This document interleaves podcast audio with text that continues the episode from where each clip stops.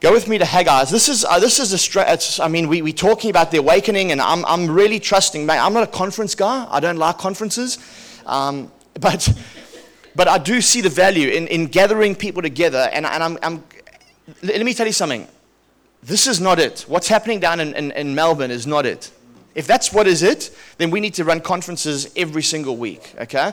What it is, is, is this is a this is a moment, and I love the name that they called it, awakening, because what they're actually hungry for is to see the church awaken. You know, I don't think they're looking for revival, that meeting to be revival meetings. I, from, from what I've read and heard and seen in the videos they've been putting out about it, leading up to it, all they want to do is spark the church into stepping up and going, hang on a minute, we've been asleep, and we have been asleep, and we need to wake up. Um, I've noticed that, you know, it, I've always heard this. The church is in the best place she's ever been, you know. I mean, we. Always, I, I want to tell you with all honesty, she's not. She, she's not. How do you know? Because if she was, we would see something very different to what we're seeing at the moment. I look back at the Great Awakenings. I look back at the the um, the revivals, uh, the Welsh Revival, the Great Awakenings that took place in America, um, the, the days, that the, the, the times when Smith Wigglesworth was around ministering, um, Charles Finney. Looking at at um, at At, in, in the earlier years of, um, uh, what's his name, uh, Reinhard Bonnke into, into Africa. Um, who's that other great evangelist that passed away recently? Um, Billy Graham. Media were, were writing articles about the radical impact that was happening in society at the time. That for me shows that right now the, the church is in a place of slumber. We are. We, we, we're not in a place where God wants us to be. And and as long as we dress it up and try to, you know, try to pretend through our language to go, no, no, no, it's good, it's all good, everything's going well, look at what's going on. I think we actually, we're actually conning ourselves. And this message is not so much for, for community as a church. However, I always know that when that The, one of the most dangerous things to do is to stand back as a church and look at all the others and go, look what they're doing wrong. I look at Nehemiah, and he stepped, he wasn't even in Israel at the time, and he stepped back, and on Israel's behalf, he said, Lord, we have. We, we, we've deserted you. We've stepped away from you. We've focused on the wrong things. We've worshipped foreign idols, and this is what's gone on. And he took responsibility, and I think we are as much a part of the Western church as the, as the church that's, uh, that's meeting up the road here. And so we've got to stand and go, hey, okay, let's do an assessment. Like Nehemiah did, he walked on the wall and he walked around the city with God and he did an assessment. He wasn't going, oh, it's absolutely fantastic. Everything looks great. It looks beautiful. And, and, and try to con himself or convince himself, rather, that everything was going well. What he did is he looked at it, he saw the city was in ruins, and then he said, God, what do you want me to do? How are we going to re- rebuild this? And God gave him the reality of how to rebuild. That's, I think, where we as the church are at the moment. We've got to take an honest assessment and go, where are we at? This is where I think we're at. This is just Brad. I'm a nobody. I'm never going to have a platform um, to thirty thousand people. But you know what? I don't care. I, I'm going to preach. And I, and I was thinking while I was preaching, I said, Lord, when I preach today, I'm not preaching to the people sitting in front of me only, but I'm actually preaching into the spiritual dimension over our city. Like I'm, I want to preach to the spiritual world. I want to preach to the hearts of the spirit of man, the church. Amen? Amen. Go with me to Haggai. Haggai chapter one, verse one. In the second year of King Darius, on the first day of the sixth month, the word of the Lord came through the prophet Haggai to Zerubbabel, the son of Shealtiel, who was the governor of Judah at that time. And it came to Joshua, the son of Jehozadak, the high priest. Now, this is very interesting because if, if you look at the name Zerubbabel, Zerubbabel actually means this, the one who is sown or born in Babylon. Now, Babylon is a symbol for the earth system, for the world. Babylon is, throughout Scripture, is a symbol for the world. So the name Zerubbabel is the one who has been born or sown into the world. And he was the leader of the returning exiles of Jerusalem. So for me, this is the way I look at it. Zerubbabel, we are those, we as human beings are the ones who were sown or born into the world. And we are the ones as the church who are to lead people in a direction towards God. Lead them out of death into life and then move forward in the ways of the kingdom. It also came to Joshua, who was the, who was the high priest at the time. And Joshua means Yeshua. It is the same name for Jesus. It is the, the, the, the Greek name is Jesus and the Jewish name is Joshua. It's the same name. So for me, I look at this as a prophetic picture, and, and, and we know that Jesus is our high priest. So I look at this as, as the prophet coming and speaking to us, the church, and to Jesus, to the high priest, to the one who's going to lead. And he says this. He's not addressing them. He's actually speaking to them and addressing what's going on with the people of Israel. He says, this is what the Lord Almighty says. These people say. He doesn't say you say, you Joshua and you um, uh, Zerubbabel. He's saying, this is what these people are saying. They say this, that the time has not yet come to rebuild the, the Lord's house. Then the word of the Lord came through the prophet Haggai, and he says this, is it a time for you yourselves to be living in your paneled houses, while this house remains a ruin?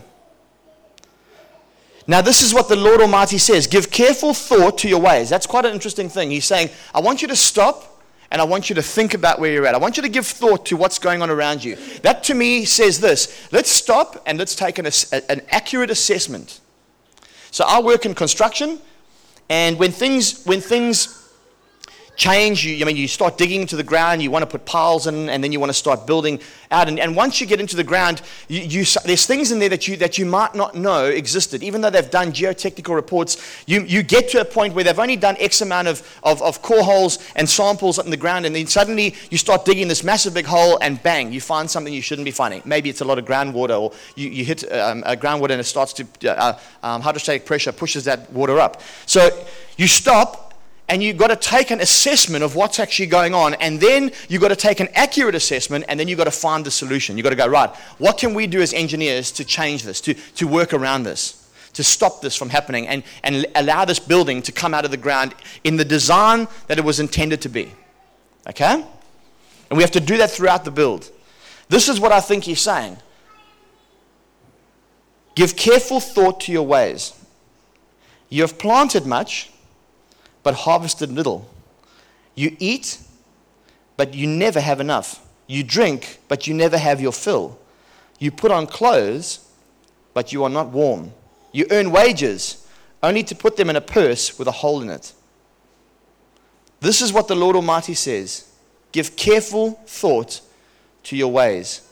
Go up into the mountain, bring down timber, and build my house, so that I may take pleasure in it and be honored. This is what the Lord says. Then he goes, you expected much, but see, it turned out to be little. What you brought home, I blew away. Why, declares the Lord Almighty? Because of my house, which remains a ruin, while each of you is busy with your own house. Therefore, because of you, the he- see, I love how God says, I'm not doing it. He goes, this is a decision that you've made. This is the consequence of your decisions. You know, we always think that God God waits there, we step out of line, and then he wants to sort us out. That's not the God we serve. The, God gives us two decisions. He says, you can live in my kingdom, and this is what the government of system looks like. This is what my justice system looks like. It's wholeness, it's healing, it's fullness, it's satisfaction, it's life, ultimately. Or you can choose not to live there, but this is what the other system looks like. Now, the choice is yours. You either live in the kingdom or you live out of the kingdom. Out of the kingdom, there is there is this. There is cursed land. It's dry ground. There are thorns and thistles. There are wolves that will want to take you down. You know, there is sickness and disease. There's things that are going to are going to attack you from every side. There's lack of protection from me. But if you're in my kingdom, and then suddenly we make a decision to live this way, and then we go, well, God, why is God doing that to me? Or God's doing, you know what I mean? He's going, no, no. You chose. The consequence of your action is to step outside of my kingdom and give your your um, your worship, your praise to something else. And so that's what is naturally, um, that is a natural consequence of not being in the kingdom of God. Does that make sense? If you have questions, just pop your hand up and, I'm, and, I'll, and I'll try and clarify it further for you, okay? I want you to listen carefully. It's not all bad. It's not all bad. What we want to do is we want to align ourselves. We want to awaken, don't we? Yeah. Can I challenge what you just said, Brad? You can. It, it, it might be clarified further on, but you may, you're welcome to do so.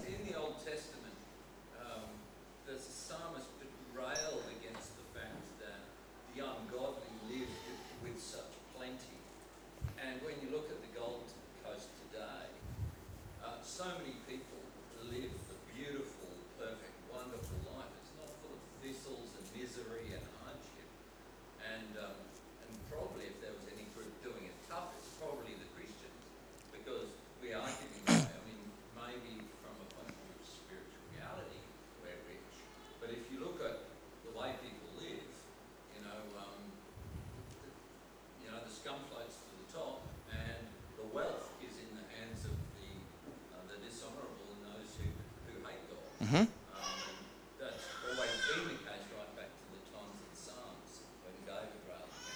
Yeah.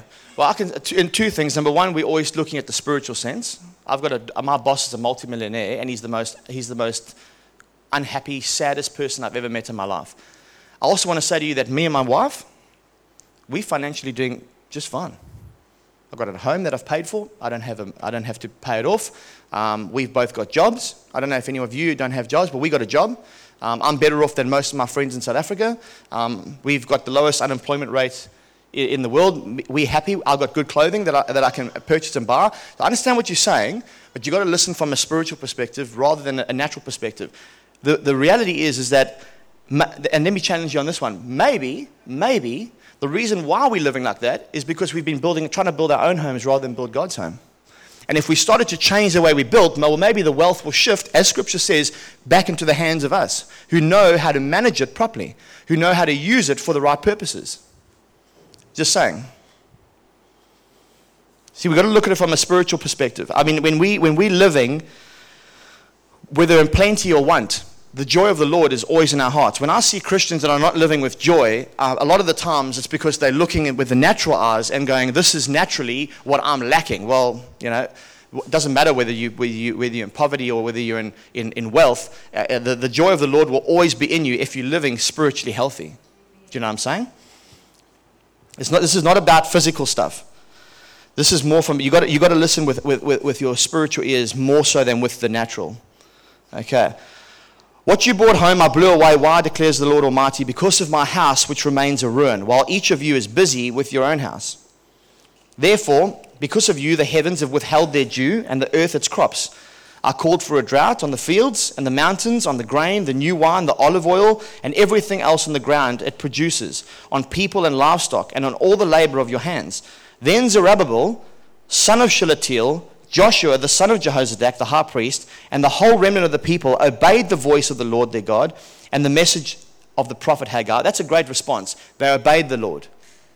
They obeyed the, the word of the Lord that came through the prophet Haggai, because the Lord their God had sent him, and the people feared the Lord. Now that's not a, a, I'm afraid of you, but at the beginning, the, the, uh, the beginning of fear, sorry, the beginning of wisdom is fear. The fear of the Lord is the beginning of wisdom. Not to be terrified, but that fear is an, as a reverent awe and respect for God.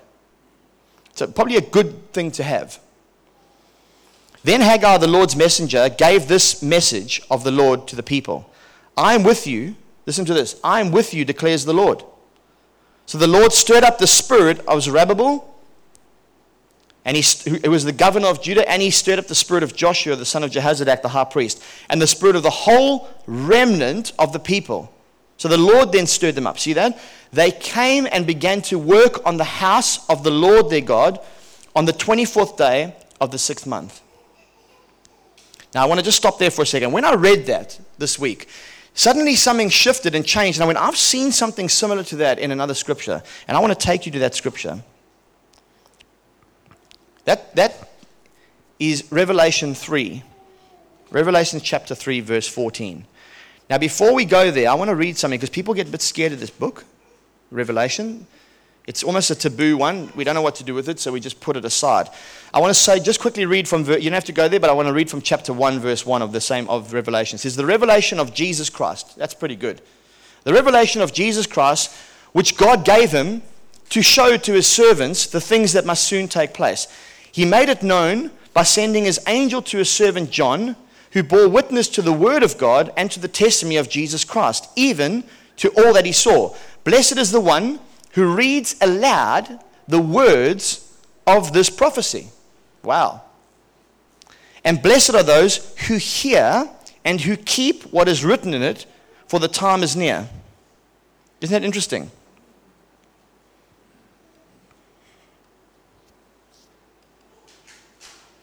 Go to verse twelve of that same one quickly. It says, Then I turned, that's so John has this vision. Then I turned to see the voice that was speaking to me. And on turning, I saw seven golden lampstands, and in the midst of the lampstands, one like a son of man, who was clothed with a long robe and with a golden sash around his chest. The hairs of his head were white, white like wool, like snow. His eyes were like a flame. His feet were like burnished bronze, refined in a furnace, and his voice was like the roar of many waters. In his right hand he held seven stars. From his mouth came a sharp two-edged sword, and his face was like the sun shining in full length. So he's now seeing Jesus in his glorified form. When I saw him, I fell at his feet as though I was dead. But he laid his right hand on me, saying, Fear not, I am the first, the last, and I am the living one. I died, and behold, I am alive forevermore, and I have the keys of death and Hades. Now I want you to look at verse nineteen. It says, Write therefore the things that you have seen, those that are, that are, those that are, are currently happening, and those that are to take place after this.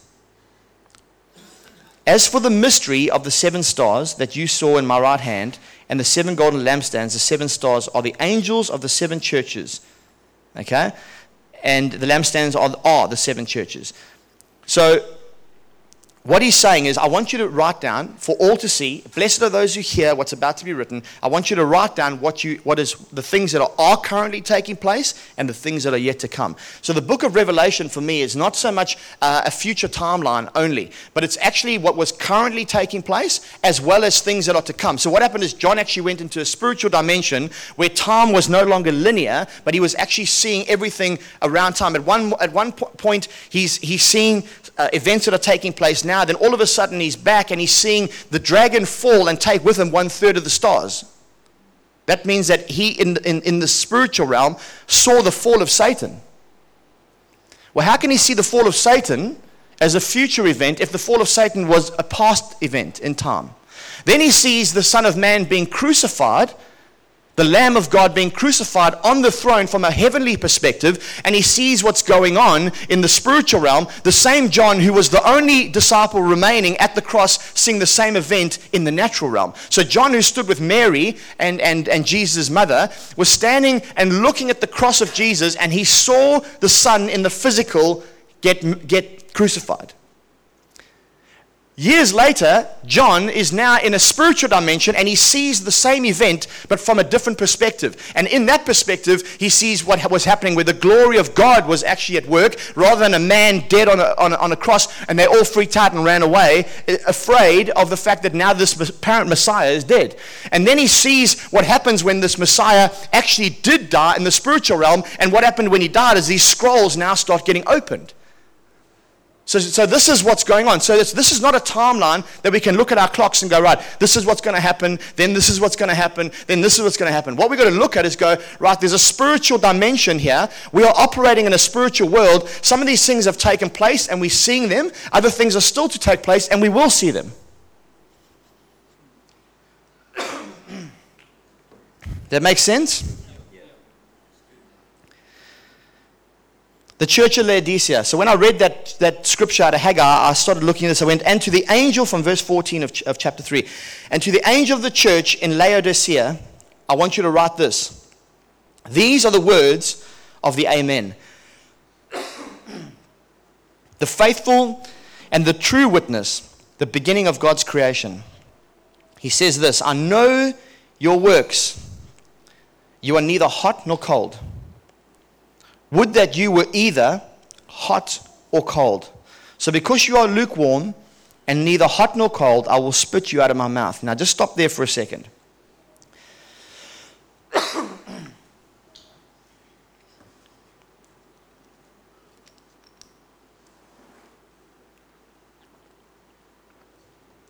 heard it said quite a few times that Jesus is saying, I'd, I'd rather you be hot for me or cold, it, rather just be a cold person.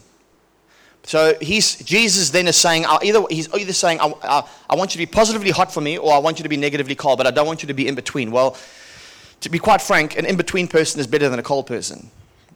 Because at least you, if you're lukewarm, you're not cold. So, so that doesn't make sense to me. What is, when you look at Laodicea, the area of Laodicea had two water sources coming into it. One of them was a spring, a warm spring that had minerals, like like full of, of natural minerals. Like if you go to New Zealand, you've got those hot springs and people go and bob around in them, and it's actually supposed to be good for your body, right?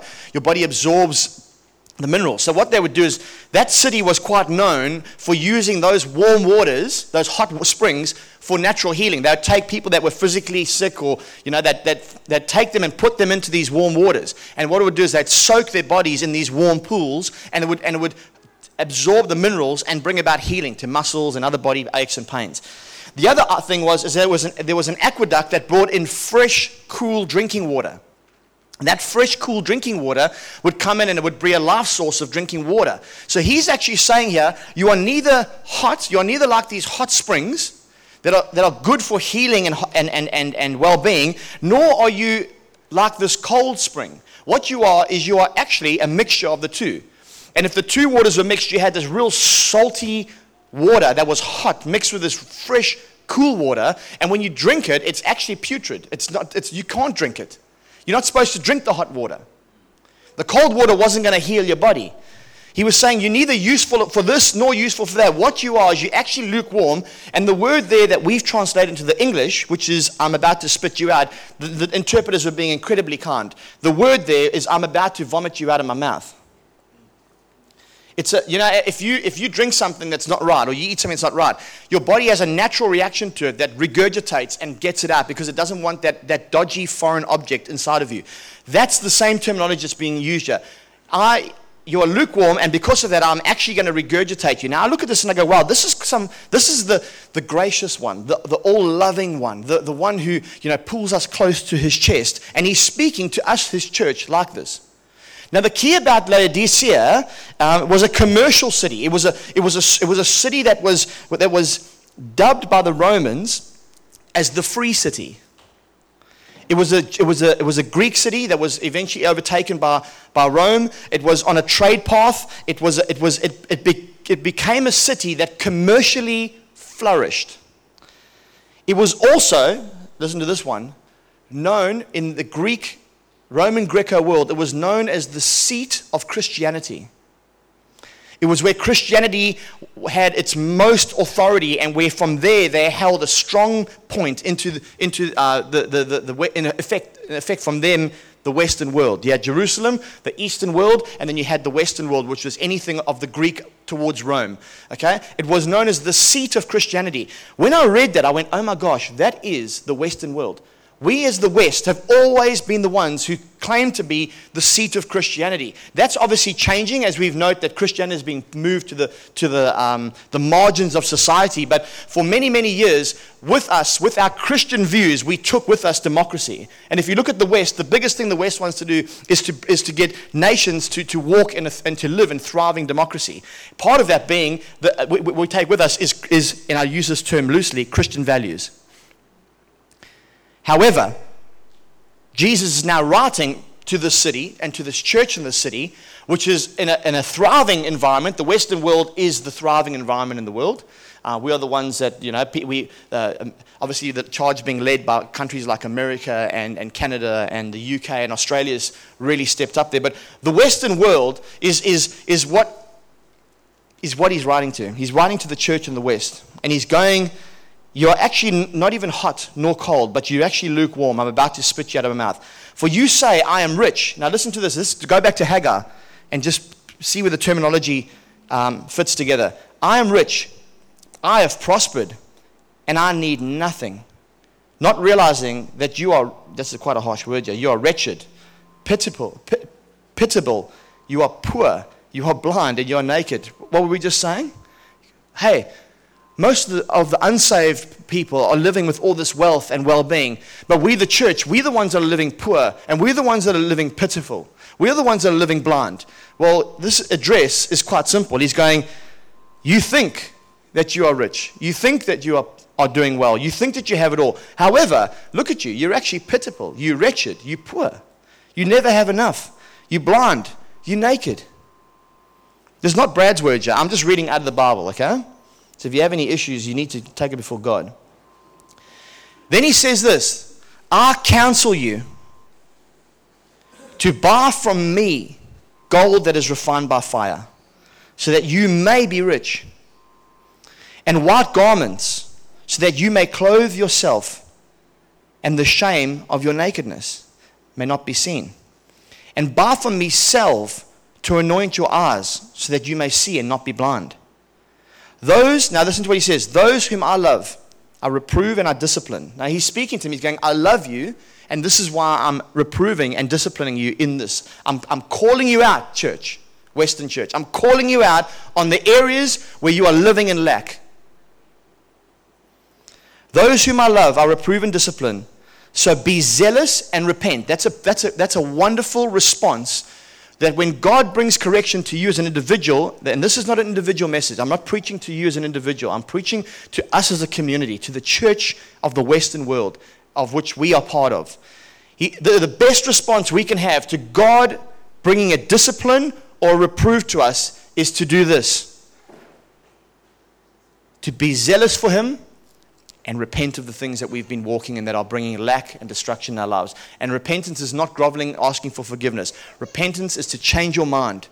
It's an arresting of your of your mind. It's to go, oh, hang on a minute. Wow, I am actually naked. Whoa, we've been putting, we've we've thought that we're doing well. Look around you with all these, yeah, we, we've got all our fancy paneled homes. A lot of the church is looking to build their brand, their model. Everything's about our brand, our model, our next campus. Getting our facility up to scratch, that people can come and they can feel comfortable. And all that stuff is good. I'm not saying that's negative. But what I'm saying is, when that becomes what we focus on building, that's our paneled home. And the true church, the, the house of God, is actually not built. Because the house of God is actually individual people living free, walking towards God, zealous for Him, disciples of Jesus being raised up, people that are prepared to sow their lives for the, for the good of the kingdom. People who are living unselfishly towards one another, preferring others ahead of themselves. Marriages restored, husbands and wives walking side by side. Kids living to honor their mums and dads and living in a healthy environment. Finances being sown into building things like, like you know, shelters for the poor. Feeding the homeless and the, and the and the addicted in the streets that don't have places, like Set Free Care do. You know, giving finances into into into Eastern nations that are less fortunate than we are. Rather than putting our funding in, and our and our resources and our time and our energy and our focus into building the brand of Western Christianity, we start building the house of the Lord out of the rubble. I saw this amazing set of pictures that got sent to me, and I was chatting to Ben about it. I said, it's quite interesting, mate. We, there, there was these pictures that came through on Facebook recently where it was in honor of the World War Two, and that happened at this Remembrance Day that took place last weekend. And they had a, a photo of this beautiful beachside place in, um, in, in Europe. I think it was in France, on the beaches there. And there was this dad with his wife and, and his husband and wife and their kids, and they were eating ice creams. There were people on the beach, and there were these beautiful painted buildings on the side. And then halfway through the photo, they've actually photoshopped what this place looked like in World War Two. And there was this plane that had crashed, and the buildings were all ru- in rubble. And so they had this, this split of, these two, of this picture. The first, you know, the, the, the right side of the picture was what it was like today, and on the other side was what it was like back then. And it was in remembrance of going, remember, what you're living for now and the pleasures you're living in was because people gave their lives for it back then. But I saw it and I went, wow, that's a picture of what I think we, the Western church, look like. To us, we see ourselves as the right-hand side of that picture. But in the spiritual, when you look at it, I think we're standing like Nehemiah and we're seeing the rubble. And we're going, this city lies in ruins. It's, it's, it's in ruins. However, however... it's one thing to point out and go, yes, we recognize. And you need people to do that. You need to be able to be man enough and a woman enough or courageous enough to stand up and say, hey, church, do you know what? We're not doing well. The Western church is not doing well. We actually, we're actually living in our own paneled homes. We're putting our finances and our resources into the wrong things. But however, God's got a plan for us. He's got something He wants us to build. And if we start to build with Him and what He wants us to build, out of that rubble, you will see the true church, the city of God, arise.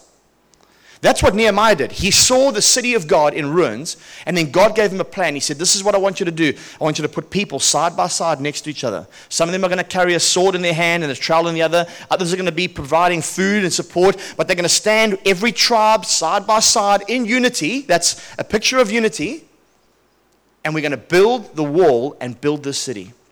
And the enemy came to try and bring a confusion and manipulation and fear. But because they were standing in unity side by side under the clear vision of we are building this city, come hell or high water, the enemy could not penetrate them. He could not get into their heads. I think we, the church, are in a season. We are poised on a season. And I want to use the terminology that's happening at this thing for an awakening, for us to actually wake up and go, whoa, hang on a second. What's actually going on here? Well, what we've been building is just our paneled homes. We're not seeing the fruit of the kingdom. Look around you, friends. We do not see the fruit of the kingdom at the, at the measure that we should be. I mean, let's not be blinded by it. I don't know if any of you are, are thinking, yes, oh, we, we're, we're doing, fa- the, the Western church is fantastic. I look around, I'm going, there's nothing happening. We've had smatterings of things, and I, and I look back and we yearn for the revivals that we saw, like in, in Wales, where bars started closing down. They had to retrain their donkeys because the donkeys were so used to being commanded by swear, by swear words that they had to retrain them because these people were cleaning their tongues up. Alcohol abuse became nothing. People were being born again every single day. Healings were taking place in the physical bodies of people. Things were happening. Demons were coming out. I've read about these revivals, and I'm going, in, the, in today's society, where is that? If we are to go from glory to glory to glory, the Western church has done something wrong. We keep picking something up, and then we keep dropping it back down, because I think we stick our fingers in and go, right, we want to build our brand around what God did. Most revivals started with God, and they ended because man decided to yeah, franchise it. I, this is my belief. This is what God's, I felt God said to me for quite some time. The next revival, the great revival that we're going to see, is not going to be inside of a church building, and it's and no one is going to be able to put their brand on it. You're going to have a guy saying, guess what? We've got a revival starting in our church, and we're an A C C church. And we're going, guess what? We're a Presbyterian church, and we're also seeing the same things happening over there. And then a little church called Communion going to go, guess what? We're not related to any of those denominations. However, we're also seeing exactly the same thing happening. And no man is going to be able to say, listen, this started with me and my church. Because God's not going to allow that. I don't think he's going to allow that to happen. I think he wants it to be him and him alone. So, let's have a look. Those whom I love, I reprove and discipline, so be zealous, repent. Behold, I stand at the door and knock. Which is quite a sad, that's quite sad. The fact that he's standing at the door knocking, he should be inside the house already. However, he says, I stand at the door and I knock. If anyone hears my voice and opens the door, I will come into him and I will eat with him. Now, biblical understanding of eating, when someone comes into your home to eat, what they're saying is, I, I approve of who you are, and eating, and, and to come into someone's home was a big deal in Jewish culture. To have a man a man of honor come into your home and sit down was a, was a huge honor to you, to have that person come into your home. But also, the kingdom is about feasting. So whenever you see something to do with eating and feasting, it's a, it's a, it's a, uh, it's a picture of the coming kingdom. Does that make sense? That's why all the all the feasts of Israel were feasts, because they were all declarations of what God had done and the coming kingdom of God. It was a it was a some of them were a, a celebration of what God had done through his kingdom breaking out, and the rest were a celebration of what was to come, a prophetic sign of what was going to happen. I will come in, I will eat with him, and he will and he with me. Now listen to this. This is exciting. The one who conquers, I will grant him to sit with me on my throne, as I also conquered and sat down with my Father on his throne. He, ha- he who has ears to hear, let him hear what the Spirit says to the churches. Now, we read that and we go, to he who overcomes, I'll let him sit with me on my throne. We look at that as one day when you die, if you've done well, you will sit with him on his throne. I want to suggest to you that that's not what he's saying. I want you to suggest that he's saying, if you respond to this and go, oh, hang on a second, let's take a look. Yes, Lord, we see this. We understand your discipline, your reprove of this. We are going to become zealous for you. We're going to repent of living in that way. We're going to focus on building you. We're going to open the door wide into our churches, and we're going to allow you to come in. What God's saying, what Jesus is saying here, he's going, if you do that, you will sit with me. I will grant you the opportunity to sit with me on my throne right now. Now, what happens when we sit on the throne with Jesus? We rule. His governmental system. He's going, what he's saying is, if I will grant you the opportunity to sit with me and govern into the planet, into your sphere of influence, which I've given you on this earth, you will govern into that realm. You will bring my justice system into that realm. You will transform and change society in that realm as my kingdom comes. It's not a future thing. One day when you die, you're going to sit on the throne with Jesus. It's all done when we when, one day when Jesus returns. It's all wrapped up. At the moment, he's on the throne. He's going, I want you to govern with me into your sphere, into your realm, as my ambassadors. Do you see what I'm saying? My encouragement, my, my exhortation more so than an encouragement is this. Friends, we are the Zerubbabel, working alongside the high priest to go, hang on a second, let's stop living in our paneled homes and let's put our energy towards building the house of God, because when we build the house of God, then he's going to come. And I want to just end this quickly with the same text that I had in Haggai, just reading the second part of it. It says this, in the second year of King Darius, on the twenty-first day of the seventh month, the word of the Lord came to the prophet Haggai, speak to Zerubbabel, the son of Shealtiel, governor of Judah, and to Joshua, the high priest, and the remnant of the people. Ask them, who of you is left who saw this house in its former glory? How does it look now? Does it not seem to you like nothing? But now be strong, Zerubbabel, declares the Lord. Be strong, Joshua, the son of Jehozadak, the high priest. Be strong, all you people of this land, declares the Lord, and work.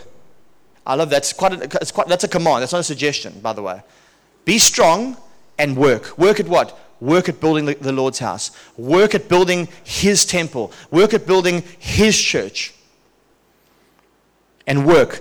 For I am with you, declares the Lord Almighty. This is what I have covenanted with you when I brought you out of Egypt, and my spirit remains among you, so do not fear. These are, this is encouraging words. This is what the Lord Almighty says. In a little while, I will once more shake the heavens and the earth. I will shake the sea and the dry land, and I will shake all the nations. And what is desired by all the nations will come. Listen to this. And what is desired by all the nations will come, and I will fill this house with glory, says the Lord Almighty. The silver is mine, and the gold is mine, declares the Lord Almighty. The glory of this present house will be far greater than the glory of that former house. We always quote that scripture. I love how we always quote that scripture, but we never actually read what's before it, which is the prelude to it. Build the Lord's house. Stop building the paneled homes. Stop putting the resources into the wrong house. Bring the resources into the right house. Things will start to change.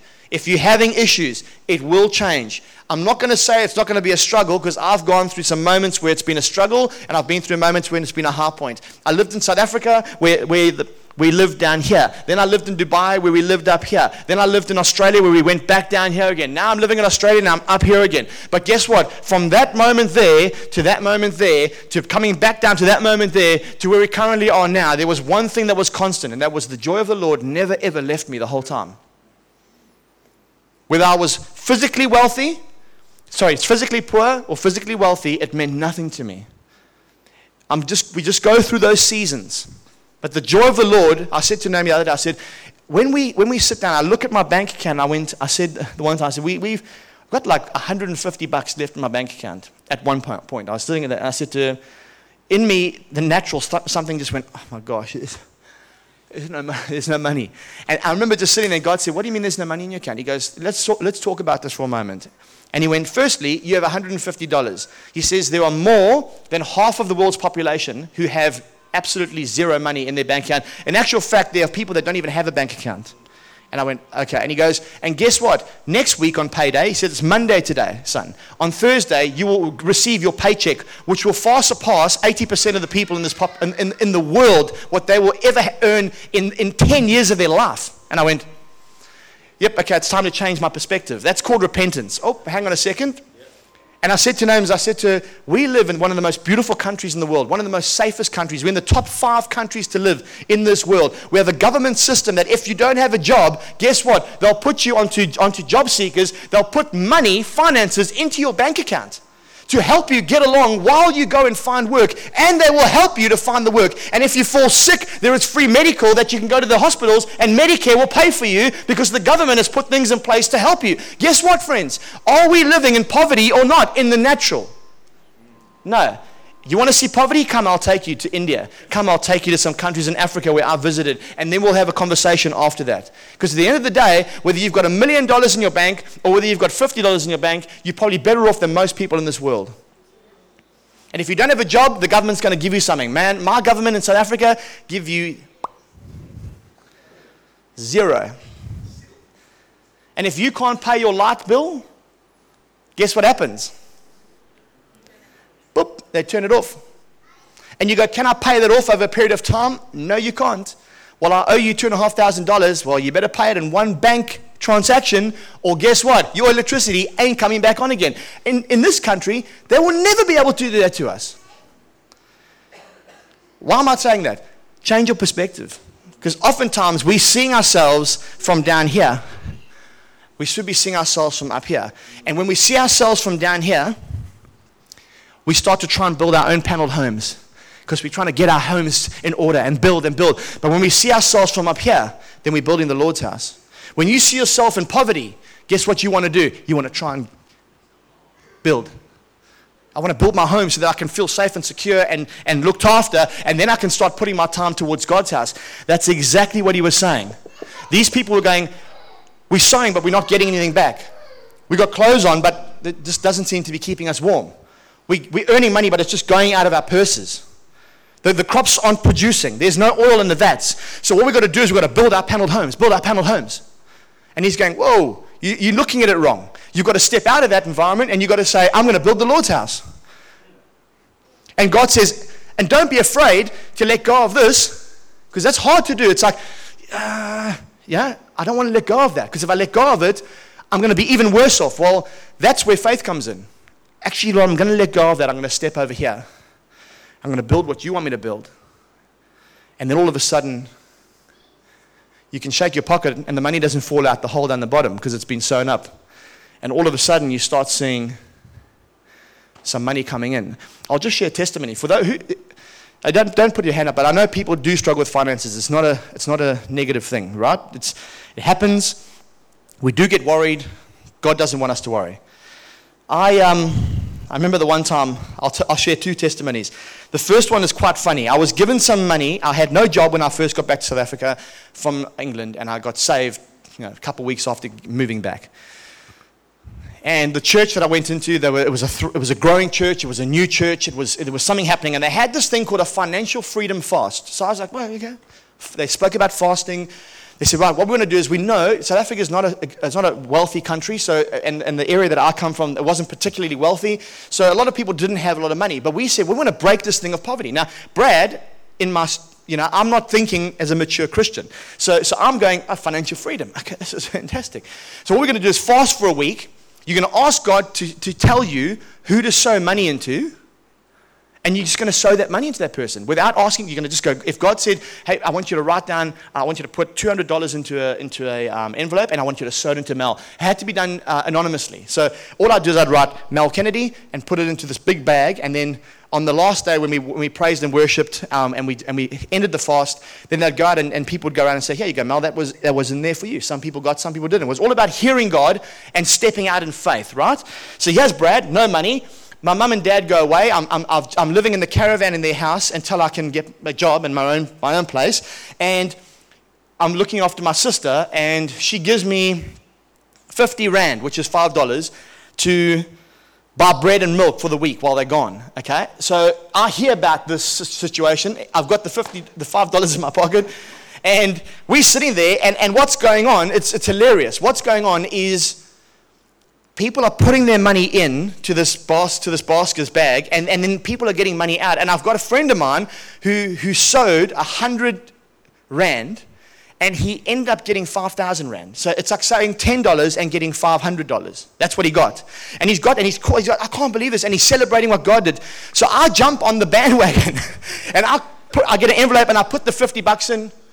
I, I find the person that I know is the least um, wealthy, write their name on it, and I pop it in that basket.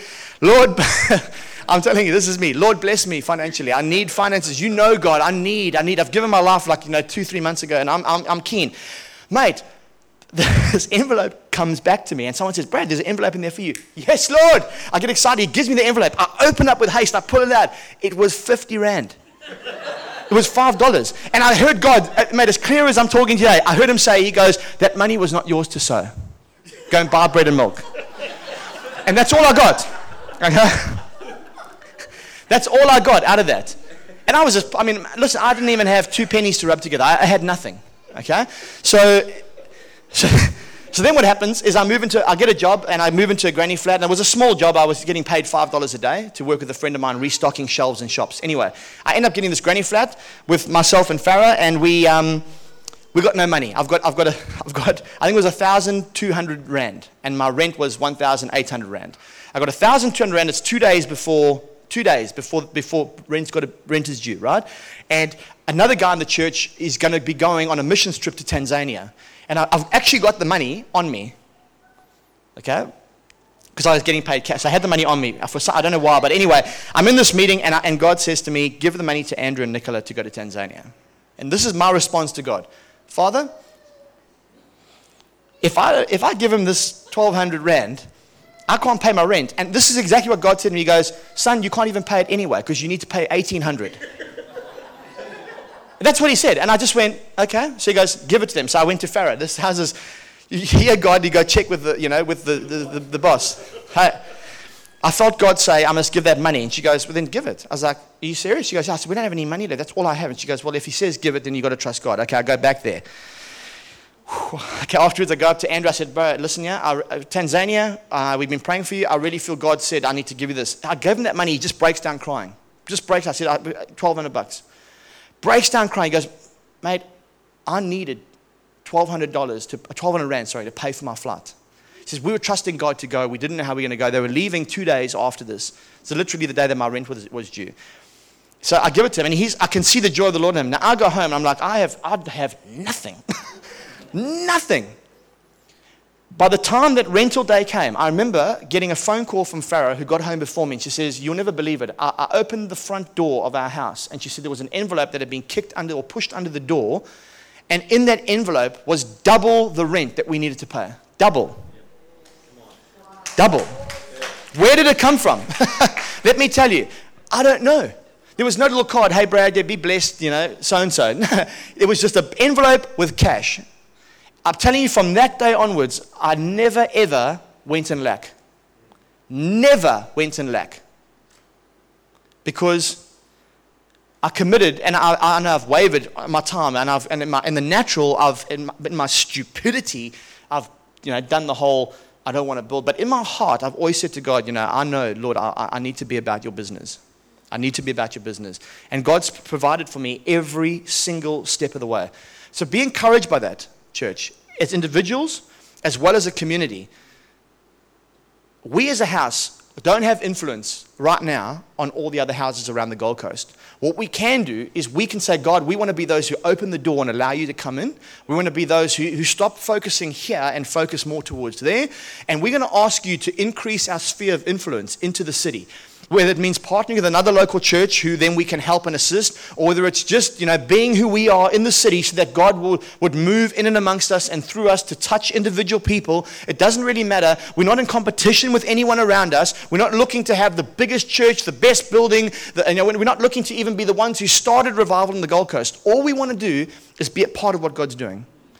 Whatever that looks like for us, I want to be a part of what you're doing, God.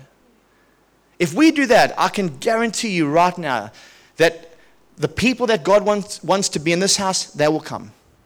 You will either be meeting them in the streets, the workplaces, or they'll suddenly somehow walk through that door and not realize why they're here, but they'll be here. And we will be satisfied, yet we will still be hungry for more. But we will be doing exactly what he wants us to be. I don't think God wants us to be a church of ten thousand. I think he just wants us to be his people here, whether we're fifty or five hundred or anything in between. That's what we've got to be doing, is be about God's business. And I guarantee you right now, God will, he's looking for people like us to go, we there, use us.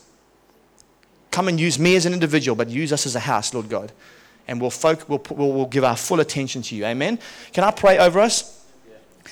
Father, I, we stand, we do stand with, with all those churches, at not only the, those that are at the Awakening, Uh, representing multiple churches around the country. But we stand with every church in the city and every church in this country. We know that we, and we, we, we know, Lord, where there's been a, a, a focus on the wrong things at times.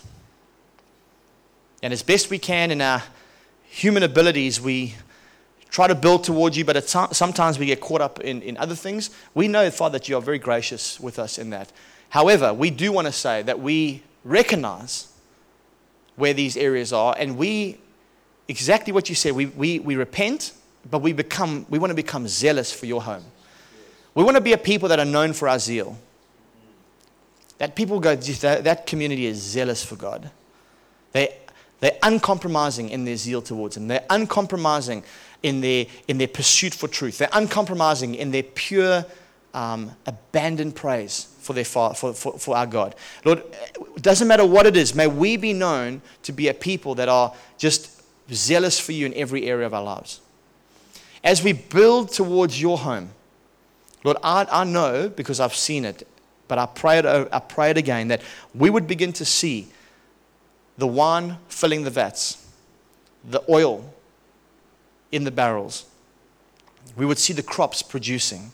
For people today, if, if you, I'm not going to open my eyes and it doesn't really matter, but for those of you who are struggling in, in the natural, you you you, you know, you, you go, geez, actually, I don't have a job and I need one. Just receive it. Just say, Lord, I pray that jobs will be given to people. That if somebody needs more finances, that they would be able to receive more finances. For those who are in debt, Lord, that that finances would come in. If you if you are in debt because of foolish decisions, that God would bring wisdom to you and He would provide you with finances so that you can pay off that debt. It's there's there's Let me just say this, there's there's a lesson to be learned when God doesn't just come. If you've got yourself, and I'm not saying that's you, sorry, I'm, I don't want to say, I'm not saying that's you, but I know because I myself have got into foolish debt. There's something, there's, there's something in it when you, God gives you, provides for you a job or whatever it may be, a bit of finances, and you've actually got to take a portion of that and you've got to go and diligently pay off that thing that you've erroneously got yourself into. And when you pay it off, He's provided for you to pay for it. And once you pay it off, you go, that is an incredible lesson. I'm not going down that road again. I'm not going to trade on the floors of Babylon again. Trading on the floors of Babylon just gets you in trouble. I'm going to, I'm going to trade on the, in, in the courtrooms of heaven. Now, I've had to pay off debt diligently. Literally diligently with sweat and, and, and blood, pay debt off. But I tell you what, I never want to do that again. And God provided. But He didn't just come and say, here you go, Brad, here's a million dollar check, you know what I mean, from someone who just blessed me and I was able to walk in and pay for it. It wasn't like that. It was diligently learning, don't do that again. Father, bring wisdom to people and provision for them to be able to do that. And if God so chooses to just pour out an abundance of finances so that you can just wipe it clean, then that is God's will and His prerogative to do. Father, I just pray that we as a community would step into more purpose. Bless every single person that needs a job.